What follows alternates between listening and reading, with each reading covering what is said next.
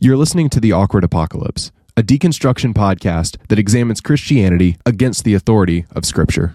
This is the catchy theme song. This is the catchy theme song. You know that moment when you're working on like a research paper or some kind of project on your computer and you go to move the cursor and it like doesn't move? That that horrible moment where you realize I haven't saved this thing for like an hour and a half, and then you just kind of stare at your computer in terror, waiting for the inevitable. Or have you ever woken up, showered, gotten ready, eaten breakfast, and driven to work only to realize that it's Saturday? For me, one time I left West Palm Beach with the intention of driving to Orlando, and I accidentally drove to the Keys in the complete other direction for several hours. I don't know really how that happened, but it happened. And that moment when I realized I was in the Florida Keys and I had actually double the amount of time to drive to get to Orlando was, was a terrible moment. Like the moment when your computer restarts and you realize I have to start over on whatever I was working on. You think about all the time and effort and work that you put into a project, and now it's gone. It's wasted. You wish you could have that time back. Or if I'm making this video and then I realize by the end of it that I forgot to push rec- Yeah, I pushed record. Okay, so I, I should be good, but let's just pretend that I forgot to push record. I'd, it'd be devastating. Like I would have to go do it again. Making these is really hard. See, we don't like to just aimlessly work. We like to see a purpose to the work that we're doing. So when we put in hours and hours into some sort of project, only to realize that all that time was ultimately wasted, that's a hard moment for us as human beings because we realize it was all for nothing. See, we as humans like to see meaning and purpose in the things that we do. As humans, one of the worst thoughts we could ever have is, it was all for nothing. My life was for nothing. My my time, my energy, my effort ultimately amounted to nothing. Like when we experience something really difficult, like a breakup or a death, we tend to look at that situation and try to find some meaning or purpose to it all. That's why we like the idea that everything happens for a reason, even the bad things. Even when we experience something really difficult, we like to look at that situation and ask the question, how did I grow? Or what impact has this had on my life? Because what we really want to know is, what was the purpose of it all? There had to be some purpose. There had to be some meaning, some reason that this happened. It can't all be for nothing. And as humans, this is ultimately really one of our biggest fears: futility, vain labor, meaninglessness, purposelessness, the, the idea that ultimately our lives don't matter. And now the philosopher Albert Camus actually says that our lives are like this. Our lives are meaningless. And the way that he describes that is by using the mythological character of Sisyphus. Sisyphus was a man who was punished by the Greek gods, and his punishment was for eternity. He was tasked with pushing a massive boulder up a hill. And the goal was to get the boulder to the top of the hill. But there was a catch. See, he was cursed in that every time he neared the top, the boulder would roll back down to the bottom of the hill, and then he would have to start over. So he's been doing this for all of eternity, according to Greek mythology. Sisyphus has never reached the top of the hill with the boulder, but he's gotten close about three million seven hundred thousand sixty-seven times. And he's convinced that this time, this time he'll make it. So he puts his hands on the boulder, and then he keeps pushing. But again, he fails, and it just repeats like this over and over again. So it's that hope that's dangled in front of him that maybe you can make it to the top, but you won't. The rock is going to roll back down to the bottom, and then you'll have to return to the bottom of the hill and start over. He argues that this is life for us. We are Sisyphus, and we are pushing our boulders up a hill with the knowledge that they are going to roll back down to the bottom. And some of us deceive ourselves. Some of us tell ourselves that we'll make it to the top, but we all know the truth. When we die, we will witness our boulders slipping from our hands and rolling back to the bottom of the hill, and that'll be it.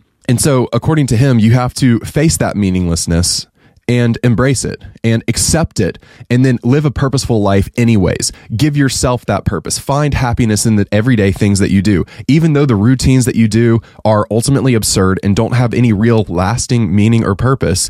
That's okay. And that's just kind of how life is. And the sooner we accept that, the better off we are. And I think for a lot of us, we have accepted that. We've accepted that our lives don't really have any sort of ultimate meaning or ultimate purpose.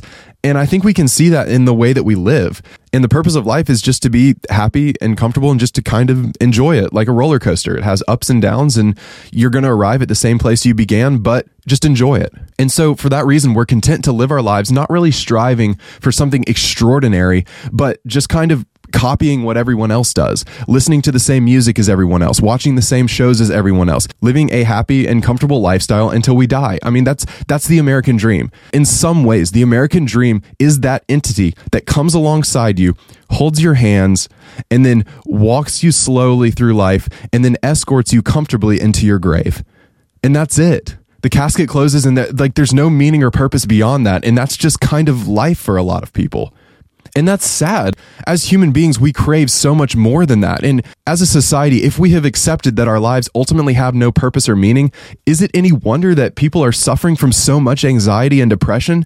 Because as human beings, we were created with a deep longing for purpose. Like, I get it, depression is really complicated and it's not as simple as just like one variable, but that has to add to it. But I think that ultimately the church should be stepping forward and proclaiming this deep and lasting purpose, but it's not.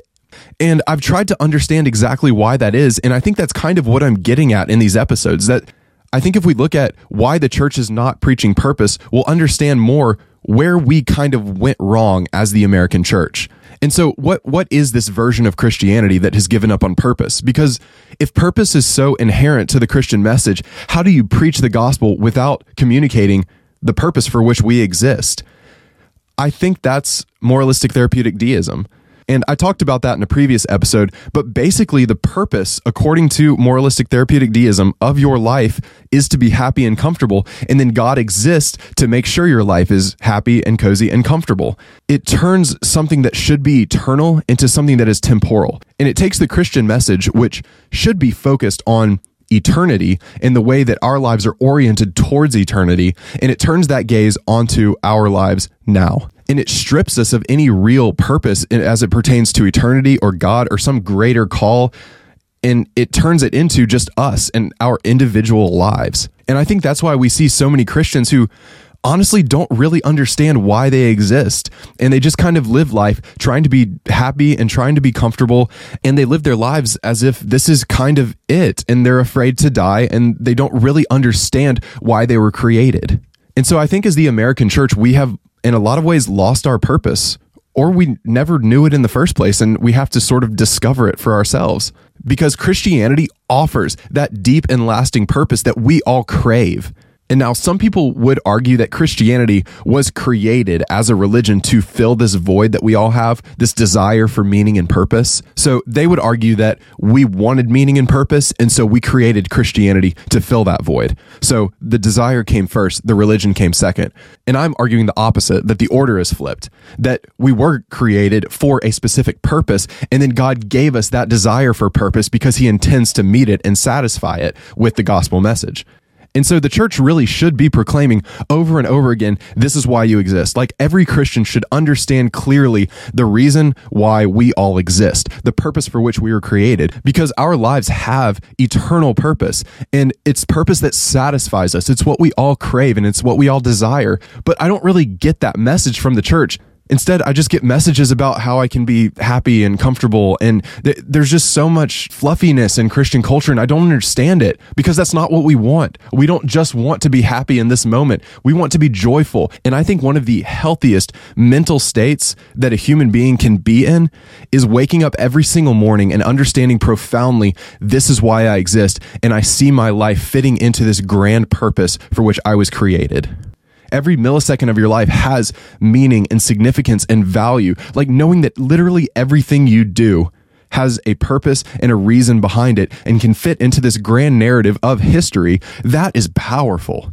That is so much more powerful than just a therapeutic message about how you should be happy and feel good. I think one of the reasons why the church doesn't preach this is because it's not so straightforward. It's not like there's just a Bible verse that says, this is why you were created and this is your purpose. You know, it's not as simple as a plot in a movie like rescue the princess or take the ring to Mount Doom and throw it in the fire.